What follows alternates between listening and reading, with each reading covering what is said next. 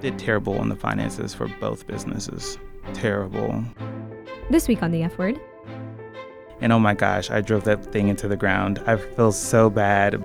Nehemiah Frank, the founder and executive editor of the Black Wall Street Times. I have felt at times that I was going to burn out.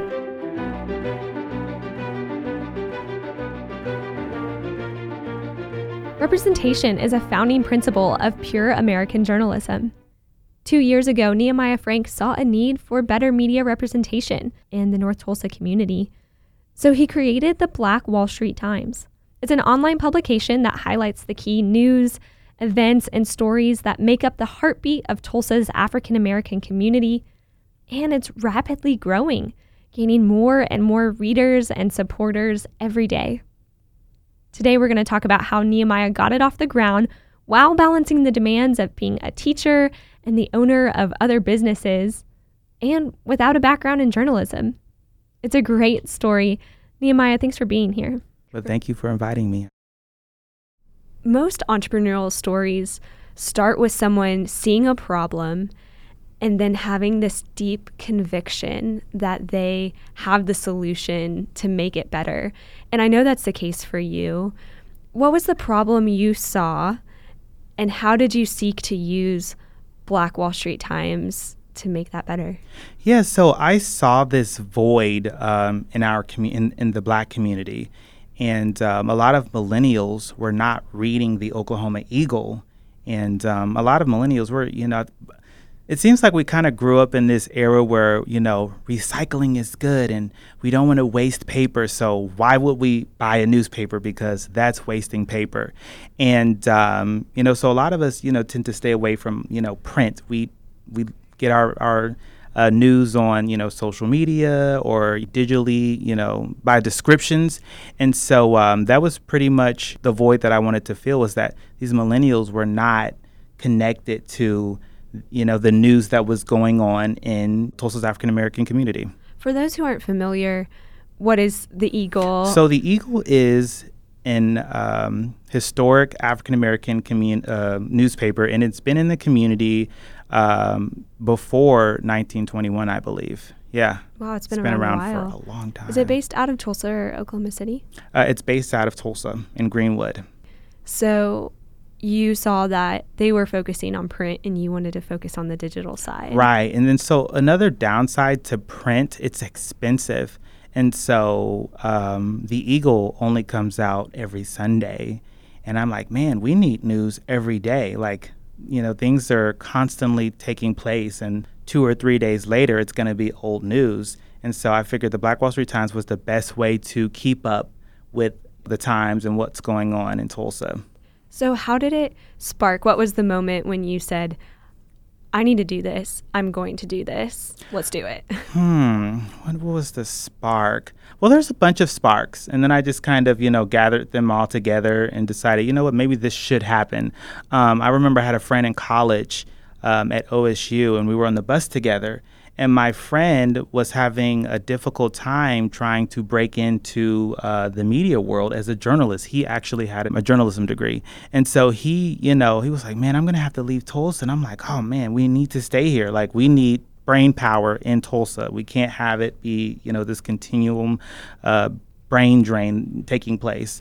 Um, and so, anyways, he just kind of went off and did his own thing. And um, that was one of that I would say that was one of the sparks. Another spark was when um, you know, not to be, you know, controversial, but when Terence, you know, was shot and it was like, oh man, you know, the media demonized him. Not every media company did that, but it definitely seemed like a few media companies were, you know, demonizing him as, you know, this criminal thug and bad dude. And it's like, this guy was a father. He um, was a student. He was trying to make his life better. No one is perfect. We all have our, our secrets and you know things that we do or deal with.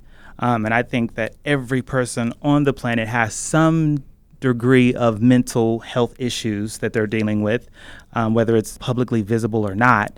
Um, and I think that um, I wanted to help control the narrative And so I would say that was another jumping off point where I was like, maybe we should start because of that. But at that time, I hadn't even started the website. It was just like a thought, like maybe I should do this because, you know, we would be able to be louder. And there were situations with like the school board and, you know, other issues that I had thought about. Um, and I noticed that they weren't really getting a lot of attention, like um, the the way the schools are in North Tulsa, like the performance, it's it's just not where it should be, where I know we could be as you know as a society. So, what pushed you from maybe I should do this to I'm building a website, I'm going for it? Right. So, um, I had started businesses before they all failed. Um, oh yeah, I want to talk about that later. yeah, but my grandfather, um, he was an entrepreneur, and actually, he is probably responsible for building a lot of the mason work that we see in North Tulsa, and um, he That's owned cool. Frank Builders, and so like a lot of the um, the the bricks on the Greenwood Culture Center. My uh, uncles and my grandfather and some of the women too um, laid the brickwork for that, and some of the brickwork that we see on um, the new buildings down on Greenwood now.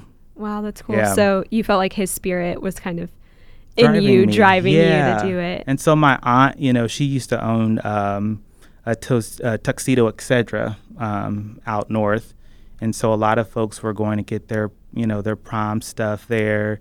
And um, my grandfather actually still, my other grandfather um, on my dad's side, still owns Beard's Body Shop on Denver so that entrepreneurial spirit's like in your DNA. Yeah, I was like, I'm just gonna do it. You know, if it fails, whatever. But um, I remember my friend Mikhail had told me when I told him about this idea and I started building the website. He's like, "Do you understand that you're standing in front of a waterfall?" And I'm like, "What are you talking about? What do you mean a waterfall? Like this is just gonna be this little tiny, you know, thing, you know, here in Tulsa just for us." Um, you know, but little did I know it was going to be something that was going to take on a spirit of its own. So I love that. So you launched in early 2017, which means you've been up for about two and a half years, mm-hmm. still a little earlier right. on. How did the launch go? Tell me about the launch, how it how it went logistically and how it was received. Uh, the launch was slow and quiet. Sometimes that's good. right. Yeah. It was slow and it was very quiet. And um, I remember uh, President Trump had just been inaugurated, and I was like, oh my gosh, I'm just, you know. And I just kind of took out my frustrations in my first post. It was terrible. Oh my God, that first post. I should go back and read it today. I'm probably, oh, Jesus, was Take bad. that down. yeah, hide that immediately. Um, but I was wet behind the ears for sure. Um, I didn't know what I was doing. I just knew that um, I wasn't defeated because I could see like this could be something really cool. I don't know what it's going to be yet, but I'm just getting started and we'll see, you know, where the cards fall. And you don't have formal journalistic training. No. Like your degrees in political science. Political uh, science. And actually I got some slack for that too. Really? Like you're not even a real journalist, folks were, you know, saying that type of stuff. Yeah. So how did you learn those skills and how did you come up to speed on that? I just read a lot of books and I read a lot of articles and studied how um, how the articles were kind of you know mapped out, and that helped a lot. Once you started pushing content out, how was it received? Did you start to hear a murmur either from the black community or the white community, or what did that look like at first? The response to what you were pushing out. Hmm. Well, the first few articles, um, they were like political blogs. But the first like actual article article I did on um, my friend um, Charity Marcus's daughter, um, who is oh, a gymnast, a, a gymnast, right? and she phenomenal. is phenomenal. And so um, I actually I used to give her private lessons, but this is before she became good. So I was just like that little coach. that I, foundation. I do not want to take her coach's credit, you know, or her mom's dedication to making sure she goes to her lessons. Um, but I had did an article on her, and oh my gosh, people were like, "Oh wow, this is like really cool." That's that was like the first big article that came out was, you know, this little girl in Tulsa doing gymnastics, following her dreams, and you know, it just kind of started to expand from there. And then the next article, I think um, I want to say Charity wrote this article about um, she wrote two articles, two really good ones. One was one was about um, the whole Greenwood Chamber situation, which was. Um, you know, I don't know if you know that they split, Mhm. and so um, yeah, she had into wrote Greenwood Chamber Yes. and Black Wall Street right and so Yeah. she had started you know she had put together this this piece about that and oh people were just so interested in what was going on with that and people wanted the black perspective like well what we know what Tulsa World and all of these other media outlets are saying but what are our people saying about this Mhm. and so she did a really good piece there and then um, there was another piece that she did oh yeah so it was about um, entrepreneurship and the opportunities that are here for all Tulsans including black Tulsans. You know, um, I think there is this misperception that Tulsa doesn't want to offer everybody something. And here's the thing, it does. Hmm. You know, there are there are resources here. It doesn't matter what your race is. It doesn't matter um, how old you are. You know, as long as you have the discipline and you have a plan and you want to fulfill it, people will help you get to where you want to be at. So this is Rose Washington's organization, um, and they offer they offer like loans to you know yes that's Mhm. it. And so um, she wrote an article about that. Oh my gosh, it really opened a lot of doors for folks, and that was a pretty big piece too at the very beginning. You're informing people who wouldn't have known Yeah, otherwise. Absolutely, there are resources here. You know, That's huge. It's huge, and the person that's over it, you know, is a woman of color, a woman of color. So she's going to be, you know, she's going to be your ally. Hmm. So speaking on content more, the content on your website, I was looking through it and it ranges from serious topics like politics and government and Right. policing all the way to features on art galleries and Right. cool high school students. Yeah. Can you talk about your method for curating content? Do you have like set percentages you want to hit or like how do you know what will serve your community best and what you want to feature Right. on this publication? So going back to that first article, I don't. Cherry doesn't even really know how much she actually helped jumpstart the Black Wall Street Times. Um, I noticed how much that article that I wrote about her daughter, how much traffic it got, and so I was like, you know, people don't want to just be boggled down with reading politics. People don't want to just be boggled down with criminal justice stuff because it's a lot of that is negative. And so people want to see positive stuff like, you know, little kids winning gymnastics meets and a kid going to Washington, D.C. and competing in a national debate from North Tulsa, you know? And so that just, I want to I want to have that that range uh, where you can go and get what you need out of the Black Wall Street Times. That's one of the reasons why, um, although it says the Black Wall Street Times, we're millennials. We grew up in this integrated society. You know, we're not as scared of one another as our parents' generation or our grandparents' generation was, um, and so the content that Nate's putting out, the content that um, Joshua, you know, is putting out. Um, and these are just two white folks. They're bringing perspective, and the coolest thing about it is, is like they're pulling the they're pulling in you know white folks who otherwise would have been like I'm never going you know I'm not going to go into that world because I might get called out even though I have good intentions. You know it's it's giving them the space where they could secretly go in and see what other white people are thinking. And I I love it. I think that's probably one of the yeah it's like the biggest success of the Black Wall Street Times is like this is the Black Wall Street in the 21st century. Hmm. everybody has a voice. So with your diverse content you have, have you had any local news outlets, more mainstream outlets, reach out to you and want to partner or come alongside you and elevate your brand at all? Yes, I would. I would definitely say so. I would say the Tulsa World has been, you know, a big ally of the Black Wall Street Times, and I thought that that would never. I didn't think that would happen. Um, and so now I sit on their community advisory board, and then. Um, the Eagle and I we're going to work something out because so the we do have an issue. Our issue is is like we want to reach an older generation, but we don't print.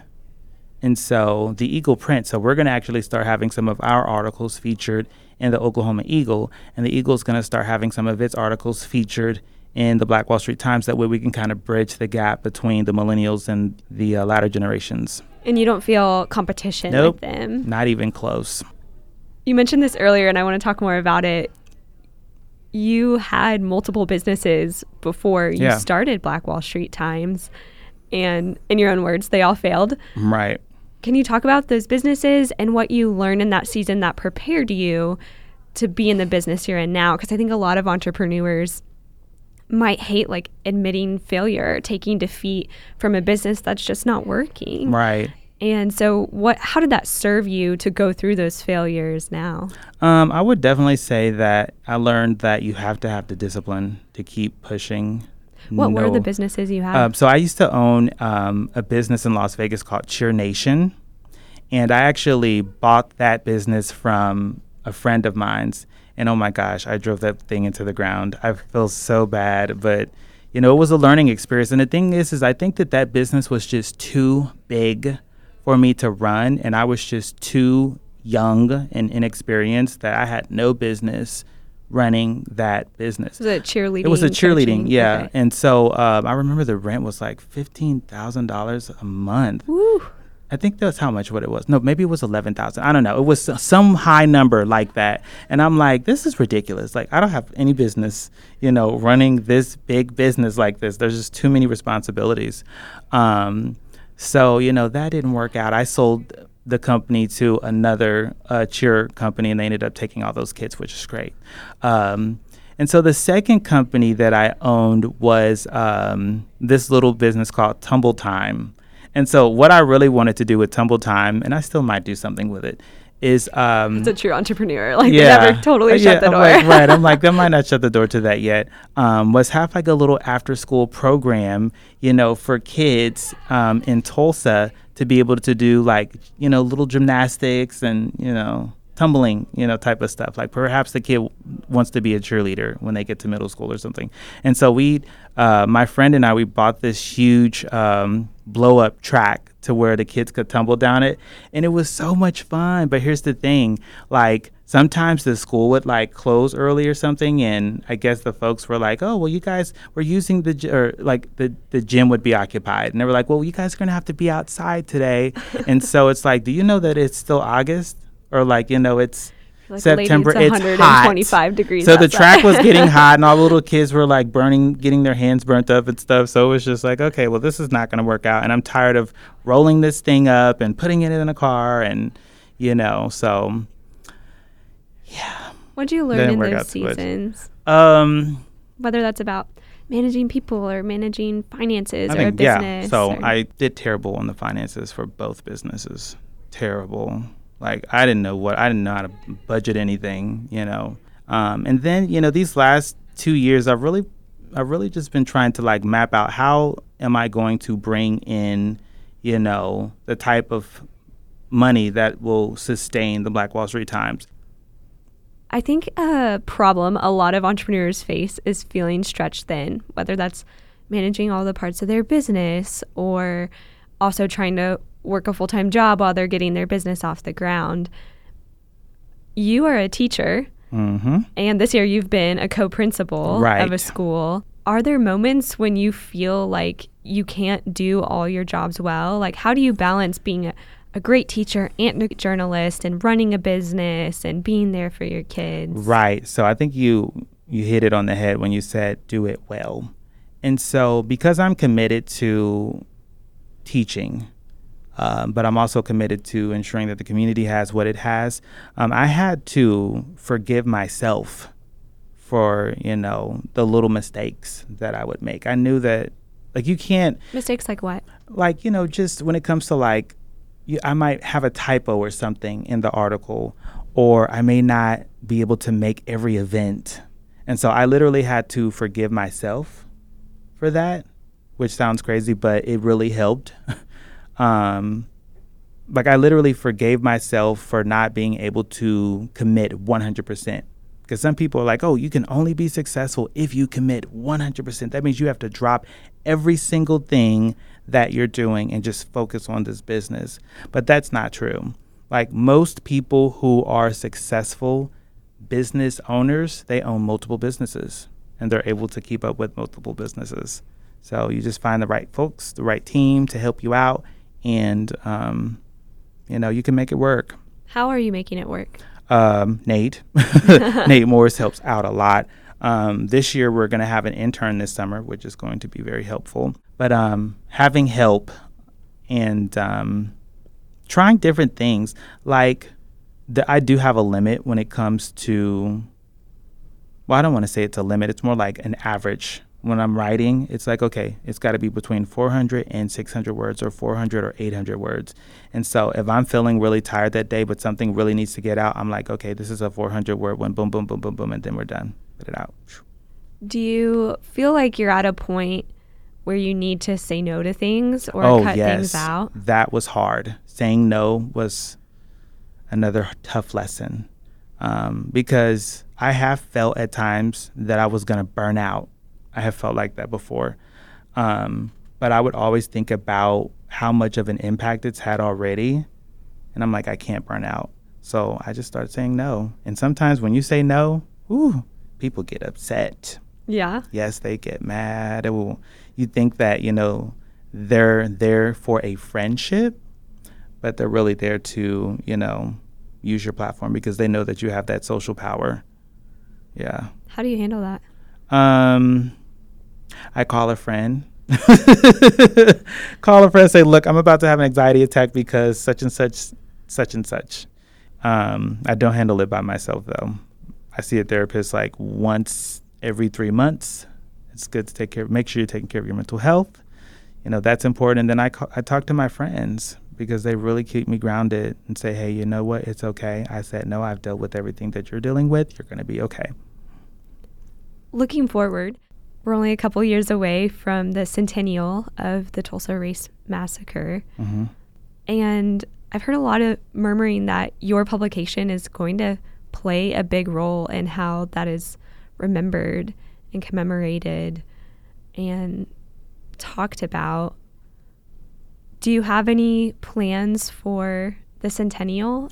And yeah. what are you excited about around that? Um, well, I'm definitely excited about you know, being able to record history in the making. Um, and um, I'm humbled by this whole thing, really. I don't know. There's just so much, you know. Just the just listening to you say what you just said is like, wow. That's you know, it's a big deal.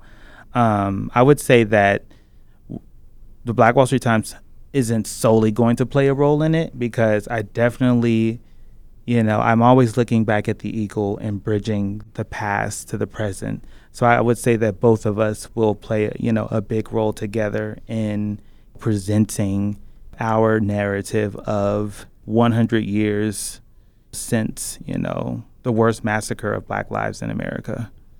As far as like the paper goes, I'm prepared to take it nationally like officially naturally. Like we already have people reading it from all over the place, but um, that year, probably in 2020, moving into 2021, is when we'll start to push for a more national audience. Yep. Will it be a national audience or also national coverage taking contributions from all around the country? I would probably, well, I would say, well, both really, national audience and taking uh, contributions from you know everywhere. Yeah. So it won't be Tulsa centric. You right, think it'll right. be more hear the stories of Black America rather yes. than Black Tulsa. Yes, that is that is where we're headed. There's surely a lot of a lot more competition on yeah, a national level. There, there are is. a lot of very successful mm-hmm. Black publications. How do you plan to compete? Um, well, I think for one, you know, just the name alone, the Black Wall Street Times is very. It just reels you in. It's like, well, what is that? Everybody wants to be on Wall Street. Well, what is this Black Wall Street? Um, but you know, the video blogging, that's something that is, or the vlogging is becoming really popular. So, you know, we're definitely going to amp that up. And I think because we have such a unique history here, that that history along alone is, you know, one of the things that will attract more people to what we're doing. Yeah, a lot of people don't know back in the 20s people came from all over yeah. to live in Tulsa and build their lives right. here. Black Americans would come from the coast mm-hmm. to be in Tulsa, Oklahoma because they knew this is where you could build a successful life Right. and be a part of a thriving community. hmm So, do you think that still resonates with people around the country? Totally. And, you know, if you look across the country, there are like little Black Wall Streets everywhere. And people will start, oh, this is, you know, Black Wall Street Barbershop in Miami. I'm like, do you know that we're the original, you know? um, or, um, you know, there's a Black Wall Street row um, in Fort Worth, Texas. I went to Orlando last year and did um, a speech at um, Rollins College. And um, I remember, you know, they had their own little version of Black Wall Street. And so it's just, there's something about it.